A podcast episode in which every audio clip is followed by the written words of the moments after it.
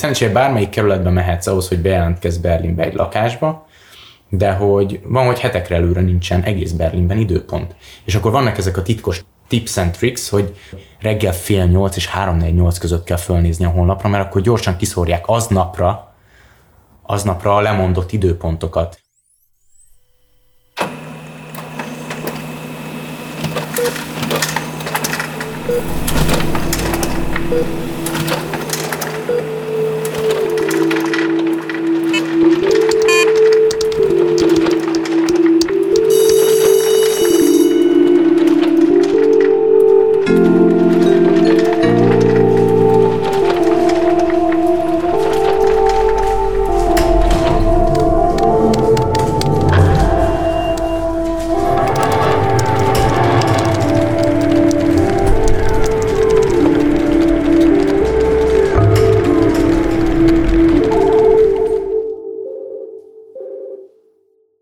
Sziasztok! Ez az Ez egy hivatal című podcast, amit Gészabó Dániellel közösen csinálunk. Engem udvarhelyi Tesszának hívnak, és a mai adásunk vendége Vojtonovszki Bálint.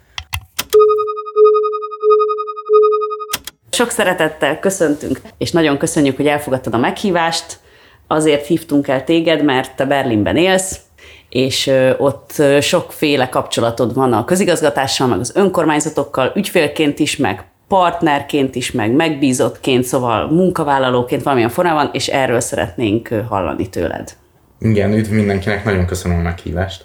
Először egy picit személyesebb kérdéssel szeretném kezdeni, mert mi egyébként nagyon régóta ismerjük egymást, barátok vagyunk, és ezért szeretném, hogyha egy picit beszélnél arról, hogy miért élsz Berlinben, mióta élsz ott, mit csinálsz ott, miért Berlin, Nyolc éve élek Berlinben, 2014 őszén költöztem ki a, a feleségemmel, és én már Magyarországon is szegénységgel foglalkoztam, és ez már 2010 előtt is egy eléggé politikai érzékeny tevékenység volt, 2010 óta pedig politika megkerülhetetlen lett ebben a, a, ebből a szempontból, és ez Hát négy év után úgy döntöttem, hogy 30 éves lettem, és itt az ideje, hogy a saját életemre is gondoljak. Berlinre esett a választásunk a feleségemmel, mert Berlin egy kicsit Kelet-Európa, de ugyanakkor Nyugat-Európa az életszínvonal szempontjából. Szóval elmentél Berlinbe, és mit csinálsz ott? Megérkezésem után ö, tipikus migráns melókat végeztem. Először ö, úgynevezett minijobot, amivel nem jár társadalombiztosítás, itt kanalakat, villákat pucoltam külvárosi hotelokban, különböző rendezvényeken szolgáltam föl peskőt. Ehhez hasonló, aztán utána ügyfélszolgálaton dolgoztam egy évet, egy, egy ismert cégnél, Magyarországon is ismert cégnél, ami társkeresési szolgáltatásokat nyújt.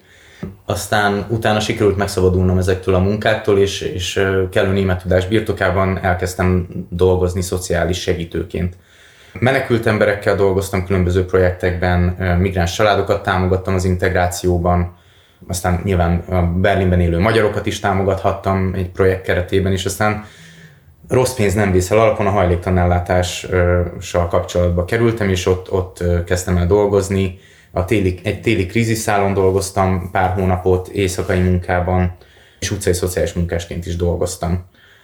Aztán sikerült eljutnom az integrációnak arra a fokára, hogy ahhoz hasonló munkákat is meg tudtam pályázni, és sikerrel tudtam nyerni, mint amit Magyarországon is végeztem, tehát inkább közösségi munka felé fordultam. Egy kerületi városrész koordinációs projektben vettem részt egyedüli munka, munkatársként, és, és utána kerültem a gyermekem születése után a jelenlegi munkakörömbe, ahol egy éve dolgozom.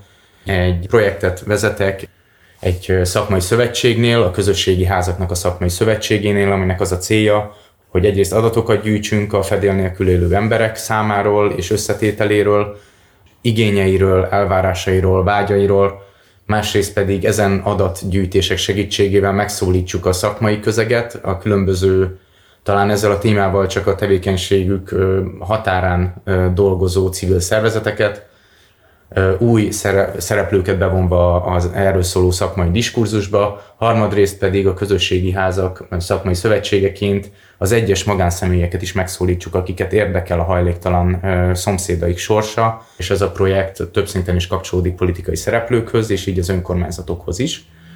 de már szociális munkásként is együtt kellett működnöm az önkormányzatokkal, az önkormányzat különböző tisztviselőivel, valamint helyi politikusokkal.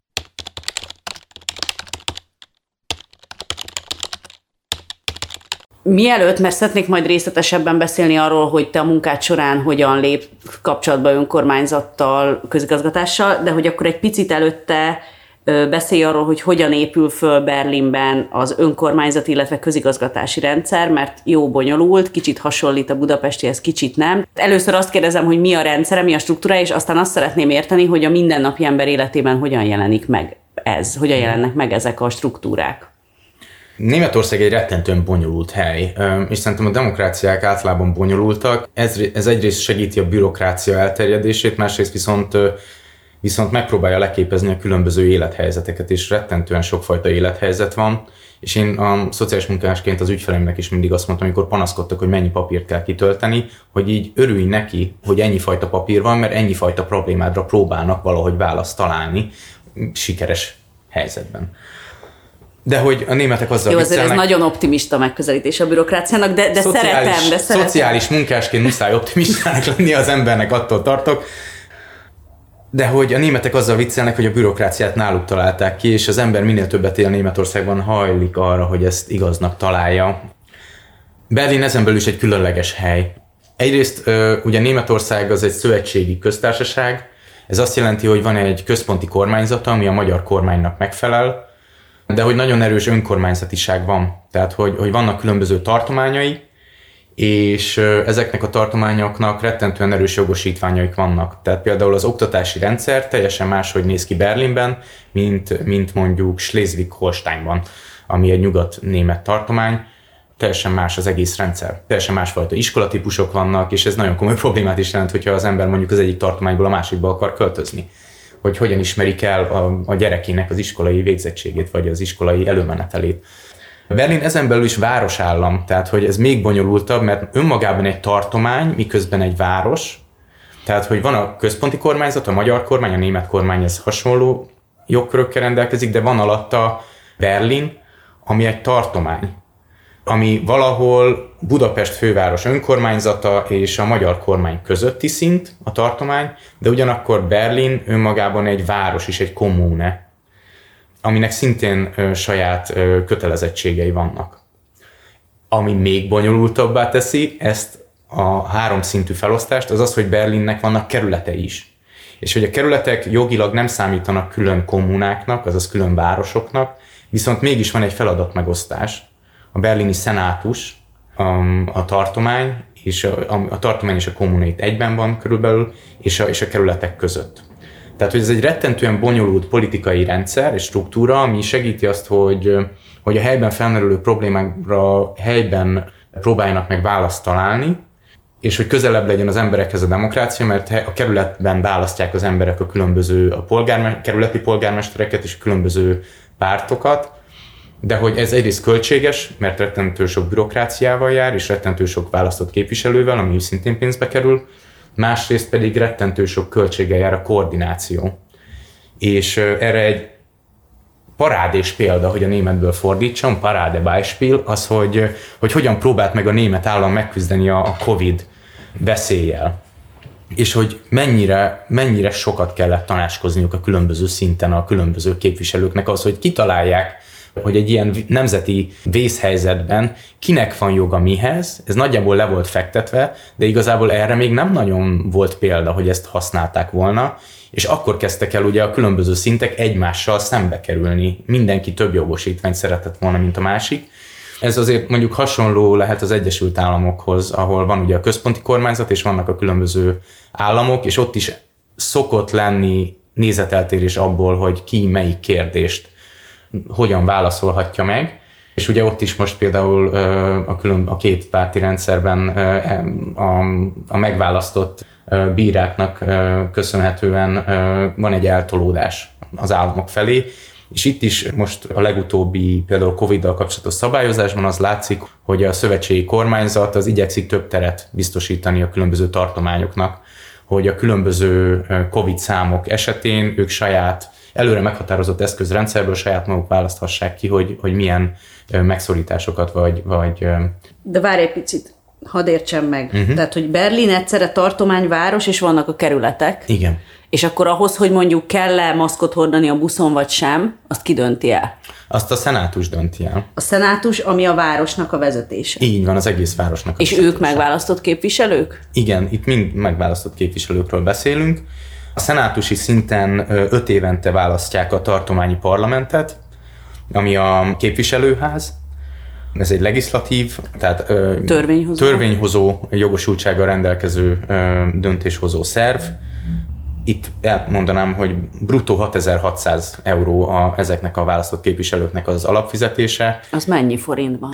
Gyorsan, hát 6600, 66.600, 60.000, 660, 660 ezer, a hallgatók fantáziára bízom, hogy, hogy ez a, ez a bruttó 3 millió forint sok vagy kevés havonta. Ez az alapfizetése, ez meg jönnek ugye illetmények. Tehát ez sokba kerül, mert ő belőlük is azért elég sok képviselő van, de hogy igazából ez, ez csak nyilván a költségek egyik része. Ezt azért mondom, hogy összehasonlítási alapunk legyen ahhoz, hogy amikor szegény Orbán Viktor két millió forintot keres és éhezik, gyakorlatilag a családja, akkor, akkor, akkor mihez tudjunk viszonyítani. Ez a, a képviselőház választja meg a végrehajtó szervet, ez a szenátus. A szenátus az a főpolgármesterből áll, jelenleg Franciszka Giffájnak hívják, a, az SPD-nek, a Szociáldemokrata Pártnak a, a főpolgármestere ő, ők vezetik Tehát egyébként. nem közvetlenül választják a főpolgármestert, nem, nem hanem a megválasztott képviselőt. Tehát van. olyan, mint a miniszterelnök, hogy a nyertesek döntik el tulajdonképpen, hogy ki legyen a főpolgármester. Így van, így van, így van. És jellemző a német rendszere általában is, hogy koalíció, koalíció szoktak um, kormányozni. A főpolgármester kb. 15 éve változtatták ezt meg, hogy ő választja ki maga mellé a maximum 10 szenátort akik, akik a különböző ügycsoportokat viszik. Mondjuk, mint a miniszterek. Mint a miniszterek, hasonló lehet ez. Minden szenátor alatt van két-három államtitkár, Például a szociális ügyeknél van egy integráció, munka és szociális ügyi szenátusi igazgatóság, és ott kettő államtitkár dolgozik az egy szenátor alatt, egy munkaügyi és egy szociális. Jó, most már így azért jobban értem egyébként, hogy miért mondod, hogy Berlin városállam, mert tulajdonképpen egy három és fél milliós városban egy állami rendszert modelleznek le, ahogyan fölépül a politikai döntés, meg a közigazgatás. Igen, és rettentő erős jogosítványaik vannak, tehát hogy ők döntik el a, a, az oktatási rendszert, ők döntik el a, a közlekedési rendszert, igazából van egy keretrendszer, ami egész Németországra általában igaz, ez, ez um, ügycsoporttól függően vagy több, vagy kevesebb kötöttség, de hogy rettentő nagy mozgásterük van a különböző tartományoknak, és Berlin egy tartomány állam ilyen szempontból. És mindegyik, mindegyik szenátorhoz van egy kancellária, általában nem akarok túlna számokat mondani, de azért ki, tehát hogy, hogy például a, a szociális, munkaügyi, szociális és, és integrációs főigazgatóságnál több mint 200 ember dolgozik. Tehát, hogy hasonló méretű kancelláriákkal számolhatunk. És ebből van 10? Ebből van 10. Igen, maximum 10, de általában 10 szokott lenni, mert sok a munka. Egyébként tényleg sok a munka. Berlin uh, szenátusának 30 milliárd uh, euró körülbelül a büdzséje. Ebben benne vannak a kerületek is, tehát hogy nem lehet összehasonlítani a fővárosi önkormányzatnak a büdzséjével, mert össze kéne adni a kerületieket. Szintén Mármint, a budapesti fővárosi, a budapesti fővárosi önkormányzattal nem lehet egy az egyben összehasonlítani mert, mert a szenátus adja a támogatást itt a, a kerületi önkormányzatoknak. De akkor itt van ezek szerint hierarchia a berlini szenátus és a kerületi önkormányzatok között, mert ugye Budapesten teljesen egyenlőek, csak megosztják a hatásköröket tulajdonképpen, meg az, az illetékességet, meg a feladatokat, de nincs olyan, hogy a fővárosi önkormányzat, nem tudom, utasítást ad egy kerületi önkormányzatnak. Van olyan, hogy közös szabályt hoz egy város, az egész város, és akkor ahhoz alkalmazkodni kell, de nincs közöttük hierarchia. Itt van, mert ők adják a pénzt, Jáin, ahogy a németek mondanák, van is, meg nem is. Hivatalosan nincsen. Hivatalosan, és a kerületek azok harcolnak is, hogy ne legyen. A szenátusnak a dolga számos kérdésben, ami a kerületekhez van becsatornázva, mint például a hajléktanellátás, az egy kerületi hatáskör, koordinációs feladatai vannak. Tehát az ő feladata az, hogy egész Berlinben működjön a hajléktanellátás, de a kerületeknek erős jogosítványaik vannak számos kérdésben. Meg kötelezettségeik is gondolom igen, ezek. Igen, igen, a jogosítványokhoz kötelezettségek járnak egy jól működő demokráciában előre eldöntött törvényi szabály alapján van, van Berlinben, hogy hogyan kapják a támogatást a, a, a kerületi önkormányzatok. Tovább mennék a kerületi önkormányzatokhoz. Uh-huh. 12 kerület van 2001 óta. Ugye 1990 és 2001 között egy kicsit ilyen átmeneti állapot volt, amikor Kelet és Nyugat-Berlin e- újra egyesült. Azok voltak a vad évek, több még kerület 23 volt. kerület volt Budapesthez Ismerős hasonlóan. szám. És aztán, aztán rájöttek, hogy ez így nem hatékony. Tehát túl sok koordinációs uh, schleifet, túl sok koordinációs egyeztetésre van szükség ahhoz, hogy döntések megszülethessenek. És túl sok ellenérdekelt fél van. És hogy így sajnos hiába demokratikus nem működik jól. És ezért Berlinben úgy döntöttek, hogy, hogy összevonnak kerületeket, így lett 12 összevont kerület, Ettől valamennyivel vékonyabb lett a bürokrácia, de azért az jellemző, hogy a 23-ból még azért, ha nem tévedek, akkor 19 kerületi önkormányzati épületben dolgoznak dolgozók. Is mondom, például az egyikben menekült szálló van. De hogy kisebb lett ezáltal a bürokrácia, és talán kicsit rövidebb a, a, a döntéshozási idő, de hogy a kerületeknek nincs önálló adóügyi jogosítványuk. Tehát, Tehát nincs saját bevételük. Nincs saját bevételük.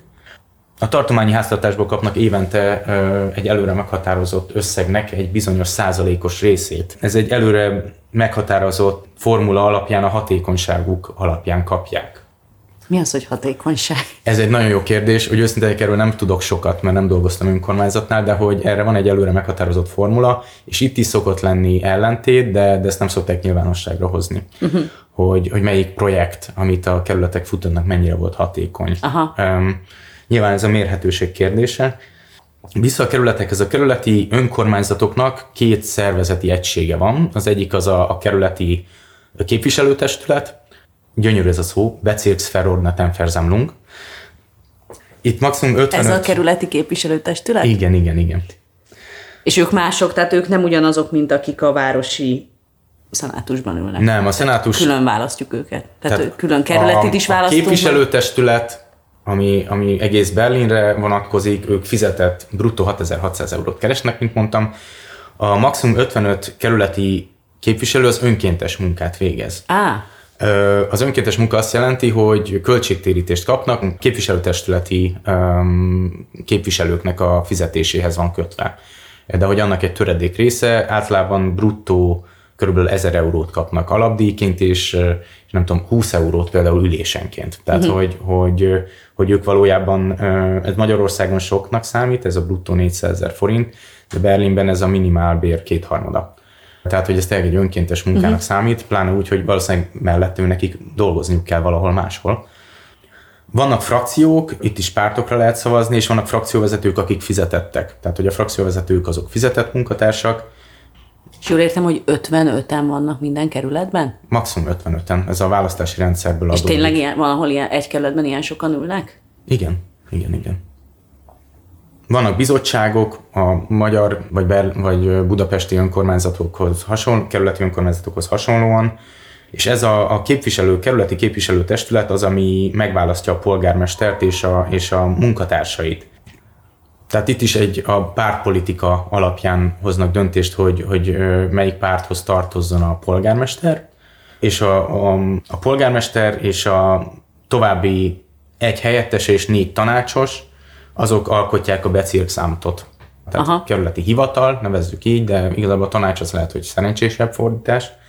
Ők fizetettek, tehát hogy, hogy a kerületi polgármester bruttó 10 ezer eurónál többet visz haza, és a helyettese és a további négy tanácsos is bruttó 9000 euró környékén keres, tehát hogy ők fizetett munkatársak, és ők is különböző témák alapján osztják föl egymás között a munkát. És ezen kívül vannak még a bürokraták? Igen. Akik egyébként a napi munkát végzik? Persze. Tehát, persze. hogy ezeknek a kerületeknek mind vannak polgármesteri hivatalaik, igen, kvázi, igen, akik igen. ügyeket Vannak intéznek. hivatalaik, és ott a különböző témákat viszik a kutyaadón túl vannak azért más témák is, tehát hogy például a bicikliutak, ugye az, az ott is egy nagyon fontos kérdés, közterület fenntartási kérdések, a szemétszállítás, Németországban a szemétkérdés az rettentően fontos, nem véletlenül nagyon fejlett egyébként a, a szelektív hulladékgyűjtés is, de az óvodák és különböző oktatási intézmények felújítása, karbantartása, környezetvédelem, sport, zöld területfenntartás, a szociális ellátás bizonyos fajtái, tehát hogy ott vannak becsatornázva különböző demokratikus folyamatok, például idősügyi tanácsokat hoztak létre pár évvel ezelőtt. És azok tényleg nem csak tanácskozás, hanem beleszólási joguk is van bizonyos döntésekbe. És ahogy mondtam, a hajléktalan ellátás is kerületi Ez azért eléggé hasonlít ahhoz egyébként, ami a budapesti kerületeknek a feladata. Mi a két szintnek a különbsége, hogy a szenátus az inkább szabályozásokat hoz, és a kerületek pedig végrehajtanak? A szociális pénzbeli támogatásokat például a szenátus adja. A, a, a munkaügyi hivatalok, kétfajta munkaügyi hivatal van, az egyik azoknak, akik egyes típusú munkaügyi segélyt kapnak, akik, akik a befizetett, tehát a munkájuk során a levont járulékokból befizettek annyit a kasszába, hogy abból visszakapjanak munkanélküli segélyt. És van a kettes, ahol a különböző más sérült, de még munkaképes emberek vagy tartós munkanélküliek létfenntartási támogatást kapnak, az pedig a, a másik típusú szervezet. Ennek a két munkahogyi központnak a forrása más, az egyikbe besegít a szövetségi kormányzat, a másik pedig a kerület és a szenátus finanszírozza együtt. Tehát, hogy itt azért több beleszólása van például a pénzügyi instrumentumoknál a, a szenátusnak uh-huh. az emberek életébe. Uh-huh. És ezért, ezért a koordináció az magasabb szinten valósul meg, tehát nem csak egyeztet a kerületekkel, hanem egy csomó mindent ő határoz meg. Uh-huh de például az a fontos feladat a, a, a hajléktanellátásban látok a leginkább bele, és a, a szociális munka bizonyos területeibe. Tehát a szenátus az, az igyekszik közös irányvonalakat kidolgozni, hogy ne legyen egy ilyen patchwork-szerű ellátási forma, 12 kerület, 12 fajta hajléktanellátás. Vannak például különbségek abban, hogy az adott Berlin lakosnak milyen esélye van különböző szolgáltatásokhoz hozzájutnia, attól függően, hogy mondjuk melyik kerületben van a lakcíme és hol lakik. Más esélye jut hozzá a német állampolgársághoz például. Tehát, hogy az egyik kerületben két és fél évet kell várni az elbírálásra, a másikban pedig csak egyet. És ez miért van? Ez azért van, mert különböző leterheltségűek a kerületek, és vagy különböző energiákat mozgósítanak arra, hogy a különböző feladatokat megoldják. Például, hogyha hajléktalanná válik valaki az egyik kerületben, akkor mondjuk általában a kelet-berlini kerületekben nehezebben jut szálláshoz, mint a nyugat-berliniekben. Ez a tapasztalatom. Itt is van De nincs persze. olyan mechanizmus, ami egyenlősítené mondjuk a két Berlinnek, a, mivel hogy tudjuk, hogy eredetileg is hátrányjal indulnak a kelet-berlini, tehát hogy nincs olyan pénzügyi mechanizmus, amitől mondjuk ott több pénz áll rendelkezésre?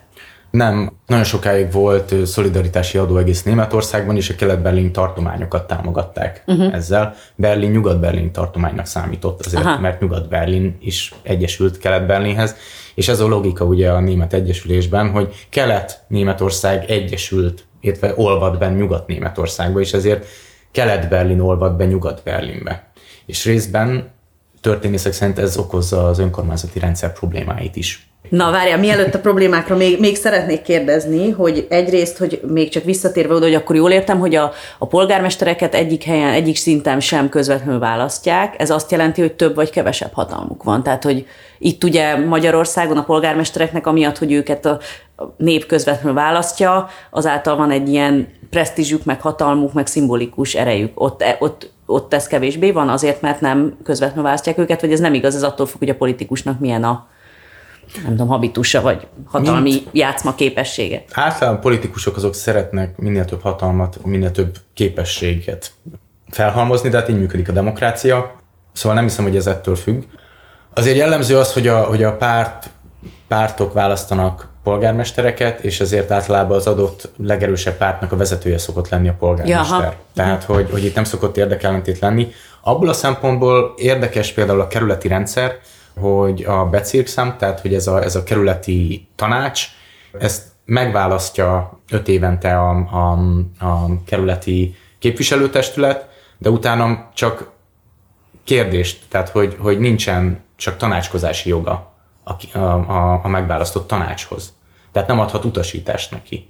Tehát ebből a szempontból a rendszer úgy működik, hogy, hogy nincs közvetlen politikai összeköttetés az öt évre megválasztott tanács, és a, és a képviselőtestület között. És ez az egy, a rendszer... mit csinál öt évig a képviselőtestület? Kérdez? Gyakorlatilag kérdez, javasol, és például egy aktuális, egy aktuális uh, skandallum, hogy a Berlin belváros, a Mitte kerület, ami az egyik legnagyobb, legjelentősebb kerület, mivel nagyon sok gazdasági erő központosul a város belsejében, ugyanakkor jelentős szegénységben élők is laknak a, a belváros külsőbb részén, ott a, a zöld polgármester most egy botrányba keveredett, mert állítólag jelentkezett valaki egy állásra a, a hivatalba, viszont ez a polgármester azt akarta, hogy az ő ismerőse kapja meg ezt az állást, és ennek a másik jelentkezőnek felajánlott valamit cserébe. Uh-huh. És hogy ez, ez kiderült, és, és nem hajlandó lemondani a polgármester. Uh-huh. Úgyhogy most a, a képviselőtestületnek többséget kell kialakítania abban, hogy le tudják váltani őt. És hogy, hogy, hogy ez elég sok sakjátszmával működhet csak.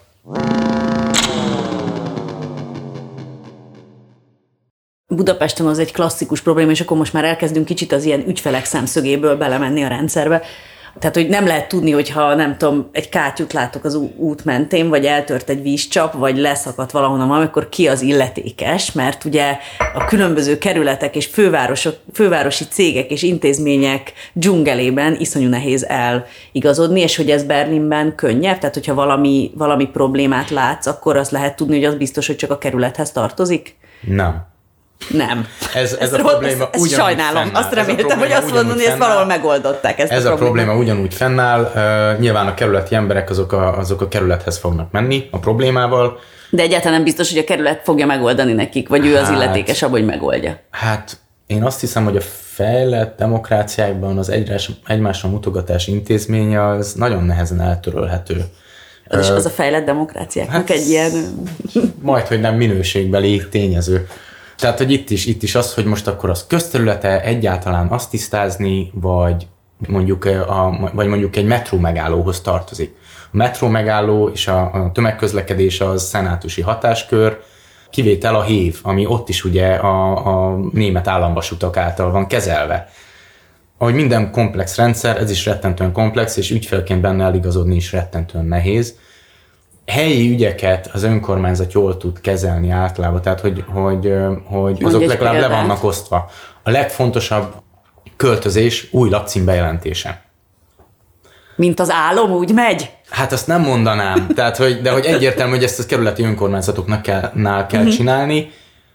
Nagyon-nagyon nehéz. Felállítottak egy online rendszert, hogy időpontot lehessen szerezni, egyrészt ez azokat az embereket alapvetően majdnem teljesen kizárja, akik nem használnak internetet, másrészt nagyon-nagyon nehéz időpontot szerezni. Tehát, hogy szerencsére bármelyik kerületbe mehetsz ahhoz, hogy bejelentkezz Berlinbe egy lakásba, de hogy van, hogy hetekre előre nincsen egész Berlinben időpont. És akkor vannak ezek a titkos tip, tips and tricks, hogy, hogy reggel fél nyolc és három nyolc között kell fölnézni a honlapra, mert akkor gyorsan kiszórják aznapra aznapra a lemondott időpontokat. És akkor még aznap a munkahelyről el tudsz kérezkedni, és el tudsz menni a város másik felére, hogy bejelentkezz egy másik lakásba, ahol laksz akár esetleg hetek óta, és egy ilyen ex helyzetben vagy, mert igazából ott is az van, hogy van egy meghatározott idő, hogy mennyi időn be kellene jelentkezned.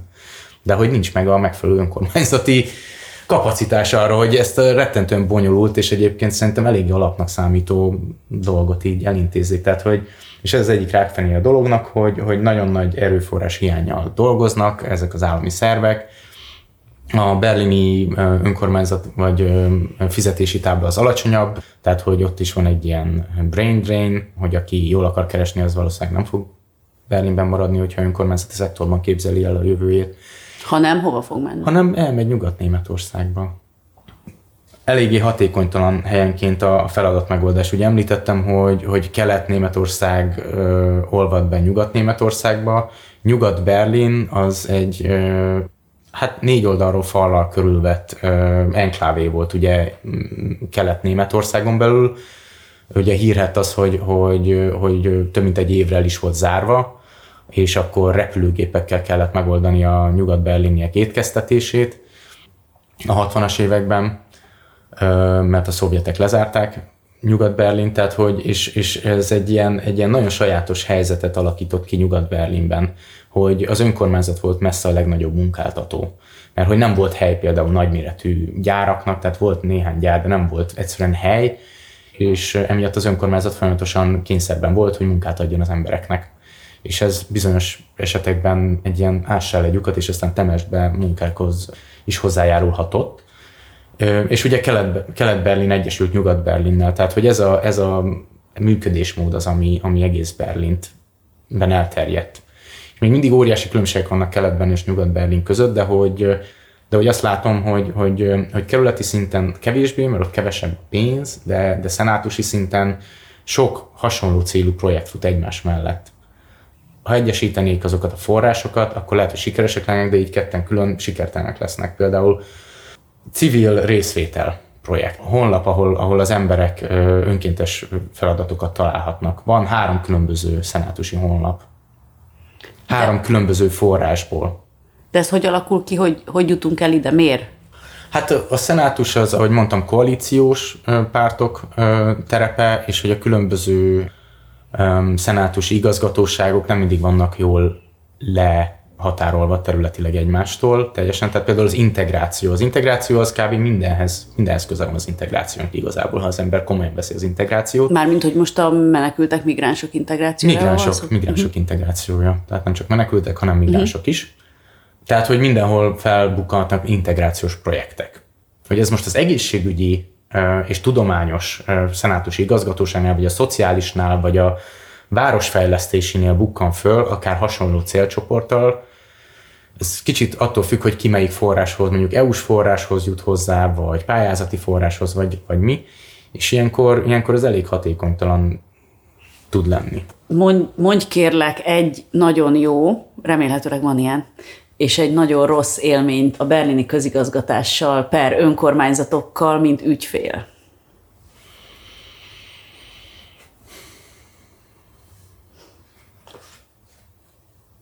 Nagyon jól gondolkodom. valahogy, valahogy féltem attól, hogy ezt fogod mondani. Jó, nem kell, hogy nagyon jó legyen, csak mondjuk ahol így azt érezted, hogy na jó, ez így rendben van, itt úgy bántak velem, ahogy, ahogy, ahogy az kell, meg itt úgy ment az ügyintézése, ahogy az kell.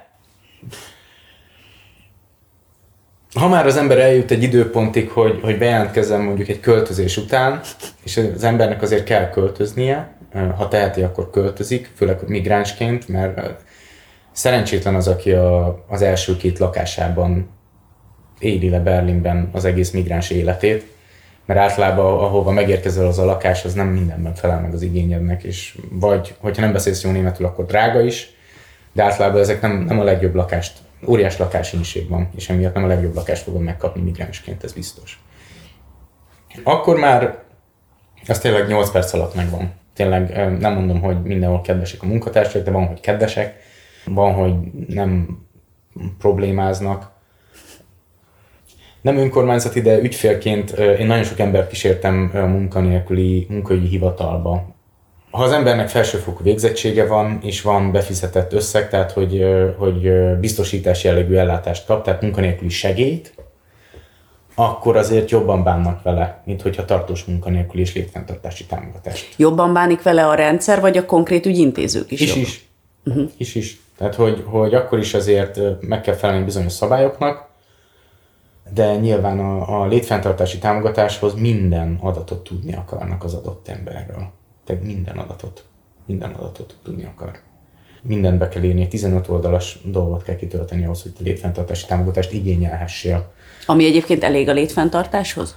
Ez egy óriási különbség Németország és Magyarország között, hogy bár a 2000-es évek elején az akkori Schröder kancellár az jelentősen visszavágta a, szociális ellátásokat, vagy ahogy a liberálisok mondják, rugalmassá tette a munkaerőpiacot, de hogy még mindig ö, magyar szemmel nézve eléggé bőkezű ez, a, ez az ellátási rendszer. Egyrészt ö, egy bizonyos határig kifizetik az albérleti költségeket, és ugye Németországban az emberek túlnyomó többsége bérlakásban él, a túlnyomó többség, de a nagyvárosokban a túlnyomó többsége.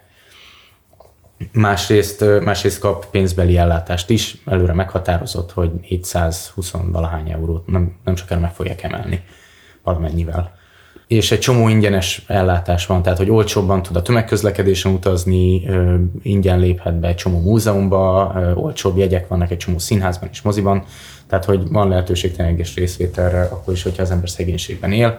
Óriási különbség, tehát ezt nem győzöm aláhúzni.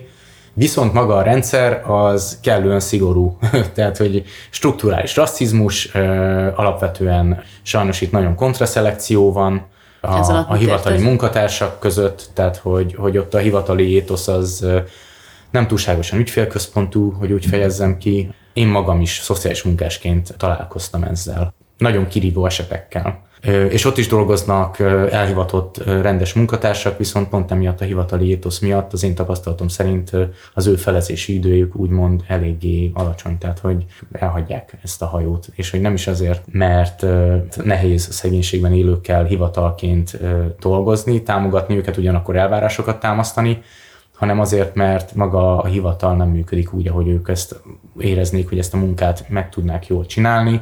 Másrészt hihetetlen túlterheltségben vannak, mert nagyon lepkehálóval próbálják halászni az embereket ezekre a munkahelyekre. Hoznék még egy példát a túlterheltségre. Az egyik ismerős család, akikkel megismerkedtünk, az egyik szülő az, az az egyik kerületi önkormányzatnál dolgozik építészként. És most nagy örömmel ment el szülési szabadságra néhány hónapra, nem szülési, hanem szülői szabadságra, bocsánat, mert hogy ez is egy másik rendszer, ott, ott támogatják, hogyha mindkét szülőfél szülői szabadságra megy, és ehhez jogosultsága is van egyébként. Ő nagy örömmel ment el a kerületből, mert ő építészként különböző állagmegóvásokat, felújításokat, karbantartásokat koordinálja, és azt mondta, hogy ő, hogy ő 38 és fél órában dolgozik, és 24 épülettel dolgozik, és abban most 12-t felújítanak. És azt mondta, hogy 12 épületnek a, a felújítását menedzselni projektmenedzserként 38 és fél órában, úgyhogy mellette másik 12 is állagmegóvási munkákat kell, meg különböző dolgokat egyeztetni, az lehetetlen. Egyszerűen nem lehet megcsinálni. És hogy most mondta, hogy most ő eljött három hónapra, és nem találtak senkit a helyére, úgyhogy az egyébként hasonlóan túlterhelt kollégáinak kell foglalkozni az ő munkáival is. De azt mondta, hogy a viszonosság alapján majd legközelebb egy másik kollega megy el szülői szabadságra, és akkor majd neki kell még többet csinálni, úgyhogy ő neki az volt a tapasztalata, hogy ez egy ilyen folyamatos tűzoltás, és hogyha az egyik munkában elcsúszás van, akkor valahogy össze kell egyeztetni a többi munkákkal. És akkor, hogyha munkánál tartunk, te még sose dolgoztál ott önkormányzatban vagy közigazgatásban, de dolgoztál úgy, hogy mondjuk az ő pályázatukban vagy megbízásukból, vagy tehát hogy neki, tehát hogy közvetetten az önkormányzatnak dolgoztál, jól értem? Igen, két esetben is dolgoztam önkormányzati megbízásból. Az egyik esetben utcai szociális munkásként egy kerületi önkormányzat elindított először egy utcai szociális munkás szolgáltatást, és az én akkori munkaadóm volt az a, a egyébként független, nem vallásos szociális ellátó, ami, ami elvállalta, megnyerte ezt a pályázatot, és ott kifejezetten egy, egy egyébként ott a menekültügyi referenshez volt ki szignálva ez a feladat. És ővele tartottunk havonta egyszer ilyen megbeszélést, néhány esetben jelen voltak különböző önkormányzati vagy ilyen tanácsnokok, vagy pedig egyszerűen érdeklődő önkormányzati képviselők. Az egyik alkalommal az AFD, a, a fasiszta pártnak a képviselője is ott volt, és nem mondta ki nyíltan, de utalt rá, hogy szerinte csak német állampolgár hajléktalan embereket kellene ellátnunk. Ez volt az egyik tapasztalatom. Itt annyiban dolgoztunk együtt a hivatallal, hogy bizonyos esetekben jelezték nekünk a zöld terület fenntartók, vagy a vagy a közterület rendészek, hogy, hogy, hogy hol vannak hajléktalan emberek, akik túl sok cuccot hordtak oda össze maguknak, hogy, hogy berendezzenek maguknak egy otthont egy közterületen, és hogy ezt a kerületek, és itt van a óriási különbség, hogy bizonyos kerület ezt valamennyire tűri, lakossági bejelentések ellenére, más kerületek megpróbálnak valamilyen köztes megoldást, tehát hogy legalább szólnak az utcai szocmunkásnak, hogy, hogy menjen oda, amikor el fogják vinni a cuccaikat, hogy, és hogy egy ilyen mediátorként valahogy fellépjen, hogy, hogy a fontosabb dolgokat ne dobják ki például. Más önkormányzatok pedig egyszerűen megnyomják a gombot, és mire a fedél nélkül élő visszatér, addigra eltűntek a cuccai. Uh-huh bizonyos kerületekben nincsen utcai, utcai szociális munka, főleg a külsőbb kerületekben. Tehát, hogy egyszerűen ott nincs hajléktalan emberek utcai ellátása, vagy azért, mert nem annyira látható a probléma, és vagy mert a, az adott szociális tanácsnak azt nem tartja problémának, és nem akar erre forrásokat csatornázni. És akkor a másik munka, ami önkormányzathoz kötődik? A másik munka az egy közösségi munka volt. Van egy kidolgozott koncept arra, hogy hogyan kell úgynevezett városrész koordinátorokat a közepesen fejlett kerületrészekbe beiktatni. A közepesen fejlett kerület az azt jelenti, hogy van egy szövetségi állam által támogatott több mint 20 éve egy Cartiers Management nevű program, ami a különösen gettósodó vagy szegénységben élők által lakott területekre ilyen közösségi irodákat hoz létre, ahol ilyen közösségi aktivitásokat próbálják bevonni az embereket. Ez ugye 20 éve van, kicsit megcsontosodott az a rendszer, Tehát, hogy kicsit kaptafára minden évben vannak utcafesztiválok, és minden évben hasonló tevékenységet hoznak létre. Ez egy kicsit ilyen önmagáért való, és erre sajnos egy idő után a szegénységben élők is rájönnek, hogy ez nem valódi részvétel, hanem ez egy ilyen cirkusz és kenyér. Ennél vannak jobb szociodemográfiai ö, mutatókkal rendelkező, tehát kevesebb tartós munkanélküli, kevesebb migráns hátterű ember, kevesebb egyedülálló szülő, tehát ezeket mind mérik a kerületrészekben, és a lennél egy fokkal jobb kerületekben pedig helyett ezeket a városrész koordinátorokat küldik be, hogy összeköttetést biztosítsanak a helyi civil szervezetek, a helyi civil kezdeményezések, az aktív állampolgárok és az önkormányzat között. Hogy legyen egy ilyen átjárás. Van erre egy ilyen rendszer Berlin néhány kerületében, és én így dolgoztam. Te voltál ez a koordinátor? Én voltam az egyik kerületnek az egyik részén ez a koordinátor. Uh-huh. Hát ezt a munkát én egy évig csináltam, és attól függ, hogy melyik kerületnél dolgozol, és mennyi nyitottság van az adott kerület hivatali struktúrájában az új ötletekre. Ebben a kerületben, ahol én dolgoztam, ott nulla nyitottság volt. Pedig Berlinben direkt mindegyik kerületben létrehoztak egy kis intézményi egységet, a szociális, oh, Isten, most le kell fordítanom, Mondd a szép német szót. Sozialraum orientierte Planungskoordináción, tehát ez még a németeknek is sok. A szociális tér alapján szervező koordinációs egység. Aha. Ennek kifejezetten az a célja, hogy, hogy ezeket az ötleteket megpróbálja bevinni. Mármint a civil ötleteket. Civil uh-huh. ötleteket, igen. És hogy e, e, ebből, e, hivatalosan ettől, ettől a szervezeti egységtől jött a megbízás az én munkadomnak, és ez a hivatal egység, ami azért volt hivatott, hogy ezeket az ötleteket bevigye az önkormányzatnak, ez sajnos egyáltalán nem volt nyitott az új ötletekre. És nem az én új ötleteimre, hanem az ember, az ott élő emberek új ötleteire. Nagyon nagy nyomás volt arra, mondjuk választási év is volt, hogy én egyszerűen média nyilvános eseményeket szervezzek, ahol a helyi tanácsnak és a polgármester szerepelhet. Úgyhogy ez, ez, ez elég szomorú volt, de tudom, mert hogy szakmai kapcsolatban voltam más kerületekben dolgozó emberekkel, hogy ott ez nem így hogy működik. Hogy tudna működni. Hogy ez tudna működni, uh-huh. van egy 50 oldalas koncept, hogy ennek hogyan kell uh-huh. működnie, csak sajnos ez az adott kerületi vezetés ismerte ezt a dokumentumot, minden kerület rábólintott, és a szenátus koordinálta, hogy legyen egy ilyen koncept, de ők ezt nem vették figyelembe.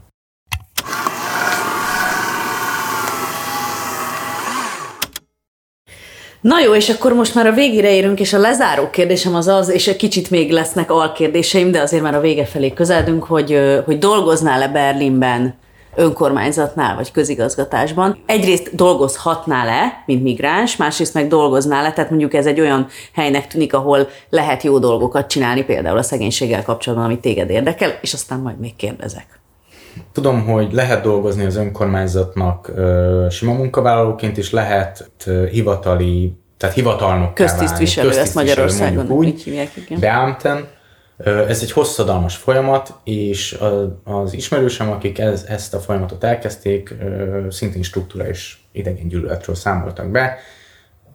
Tehát jogilag lehet, jogilag csak éppen nem biztos, hogy nem biztos, hogy a munkatársaik. Könnyű, könnyű út. Tehát vannak, vannak ilyen köztisztviselők és közalkalmazottak. Ezt, bocs, ezt azért kérdezem, mert Magyarországon csak magyar állampolgár lehet köztisztviselő. Uh-huh. Nem, itt nem, nem kötelező uh-huh. német állampolgárnak lenni. Ezeknek a, a köztisztviselőknek erős önállóság és munkavállalói jogosítványai vannak. Tehát, hogy ők, őket nagyon nehéz áthelyezni, nagyon nehéz elbocsájtani. Ez igazából abból a szempontból nagyon jó, hogyha változnak a politikai irányok, attól függetlenül a hivatalnak van egy ilyen önállósága. Mondok egy, mondok egy statisztikát, átlagosan ö, a, a, a városnak különböző szinteken dolgozó munkatársai, ezek a köztisztviselők és a sima munkatársak, közalkalmazottak közösen, évi 30 munkanapot vannak betegszabadságon. Ez soknak számít. So, sok, soknak, soknak érzem. Számít. Ez soknak számít. Ezt a, ezt a nem városnak dolgozó emberek, ezt ők nem szoktak. De ez azért van, mert ez a megbetegi, megbetegít ez a COVID előtti a adat. hivatal, vagy azért, mert joguk van ehhez, és ezért kiveszik? Nem tudom az okokat. Nem tudom az okokat. Én nem gondolom, hogy ezt második szabadságként használnák sokan egyébként. Tehát, hogy, hogy az van, hogy, hogy azt láttam bizonyos esetekben, amennyi kevés rálátásom volt, szóval ez néhány eset, közviszviselők ezt akkor csinálták, amikor, amikor áthelyezést akartak, de a vezetőség nem volt hajlandó őket áthelyezni. Tehát ez egy ilyen játszma volt a hivatalon belül, amit én láttam, de ez csak néhány eset. Akarnál-e, vagy látsz-e benne perspektívát, vagy nem igazán? Fontos hogy, fontos, hogy jó emberek dolgozzanak az államnak, de én Én, én, nem, én, nem, én nem, nem tenném ezt. Uh-huh. Én dolgoztam a magyar államnak, szerintem nincs az, állam, aminek én szívesen dolgoznék. Az állam egy nagyon fontos szervezet, és nagyon fontos, hogy, hogy demokratikusan működjön, és legyen az embereknek beleszólása, de, de sajnos nagyon, nagyon sok tényezőnek kell ahhoz összegyűlnie, hogy az, hogy az abban dolgozók azt örömmel és hatékonyan tudják csinálni. Tehát, hogy ez tényleg szerintem egy, egy tudomány a közigazgatás, és hogy szerintem egy demokráciában, talán még egy fél demokráciában is rettentően fontos tudás ez. Ha egy dolgot megváltoztathatnál a berlini önkormányzatok működésében, akkor az mi lenne? és a másik pedig az, hogy mit, mit, tehát hogy ugye mindig nyugaton kolbászból van a kerítés, szerinted mit tanuljunk meg? Mi az az egy dolog, ami viszont ott neked nagyon tetszik, és tök jó lenne, hogyha Budapesten is úgy működne? Németország egy konzervatív hely, az szerintem. Nagyon kevés hely van a kreativitásra és a változtatásra. Mindenképpen ezen kellene változtatni szerintem. Uh-huh.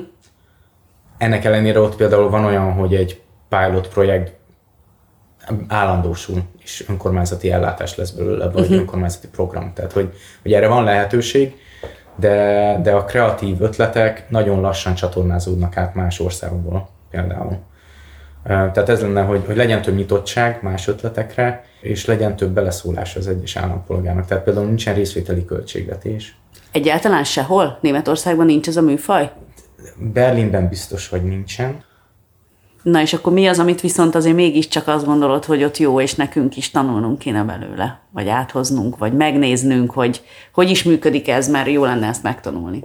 Nyilván a rendszertől is függ, de, de ott, ott nagyobb kényszer van jól működő koalíciók kialakítására. És szerintem ez az, amit érdemes Magyarországon valahogy megtanulni. Igen, bármelyik szinten. Tehát, hogy biztos vannak itt is, akik ezt jól csinálják. De ezt most párt, párt szinten érted, vagy vagy szervezetek közötti koalíció, vagy szóval, hogy mit értesz az alatt, hogy koalíció kötés? Igen, tehát, hogy ott is azért a pénz és az érdekek motiválják a különböző szereplőket, akár politikai, akár szervezeti szinten, de hogy pont emiatt jobban együtt tudnak működni uh-huh. bizonyos esetekben, korlátozottan. De hogy bizonyos esetekben jobban együtt tudnak működni érdekhasonlóságok esetén. Konkrétan a politikai szektorban jobban egymásra vannak utalva ezek a pártok.